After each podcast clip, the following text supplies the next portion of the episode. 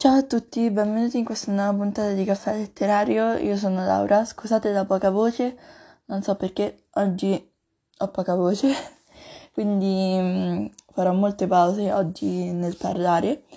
E come vi avevo già anticipato nella scorsa puntata, oggi io voglio parlare di una serie tv che mi è piaciuta molto, ovvero Rain eh, che è composta da quattro stagioni che trovate tutte su Netflix ed è andata in onda dal 2014 al 2018.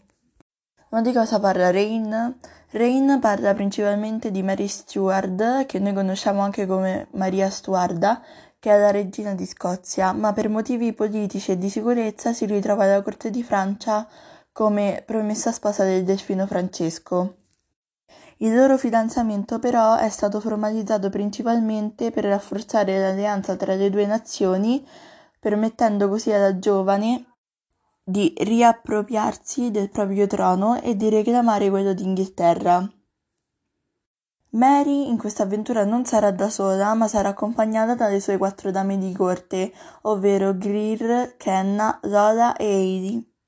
Diciamo che insieme a loro porterà molto scompiglio in terra straniera, dando il via a una fitta rete di intrighi, di amori e di passione, ovviamente. Definire Rain come serie storica non è proprio giusto, anche se alla base di questa serie eh, c'è qualcosa di vero. Infatti proprio la critica ha definito questa serie tv come una specie di Gossip Girl rinascimentale, perché da una parte per esempio abbiamo i balli, ehm, i banchetti e l'amore, mentre dall'altra abbiamo gli, inti- gli intrighi, gli incantesimi, eh, eh, la magia, insomma.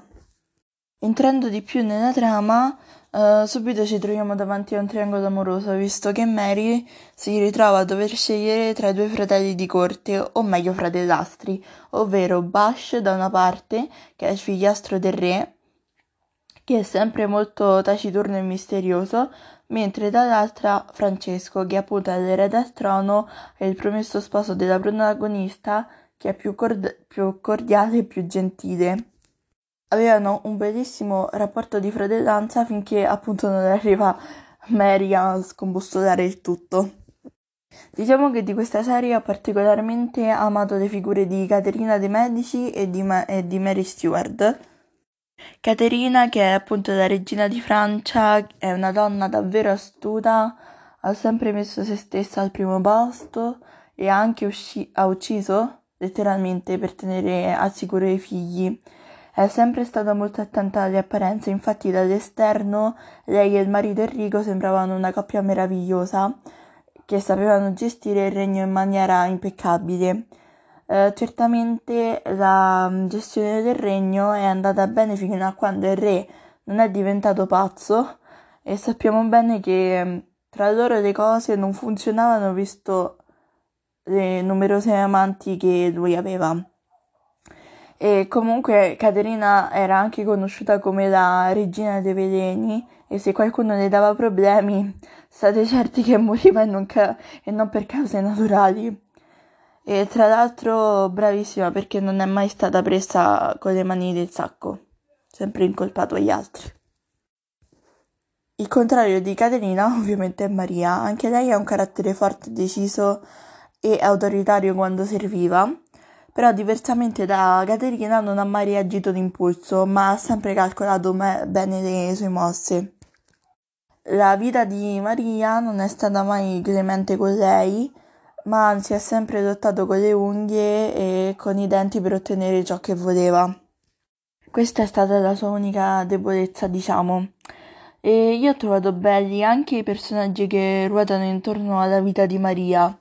Eh, poi per quanto riguarda il cast, eh, diciamo che la protagonista, la protagonista che appunto è stata interpretata da Adelaide Kane, ehm, la ritroviamo anche in altre serie tv, una, una serie tv in cui lei ha spopolato molto forse è Once Upon a Time, dove interpreta, se non sbaglio, Anastasia. Poi c'è anche Toby Regbo che ehm, ha partecipato anche ai Medici, come serie tv. Abbiamo anche Anna Popwell che appunto, come vi stavo dicendo l'altra volta, ha interpretato Susan nelle cronache di Narnia e ha spopolato molto, diciamo, con quel film. Un altro personaggio che potete trovare in questa serie tv è Nostradamus, che io penso che la maggior parte de- della gente lo, conos- lo, conosca, visto che ha fatto tutte queste predizioni, fine del mondo, eh, pandemia globale, quindi...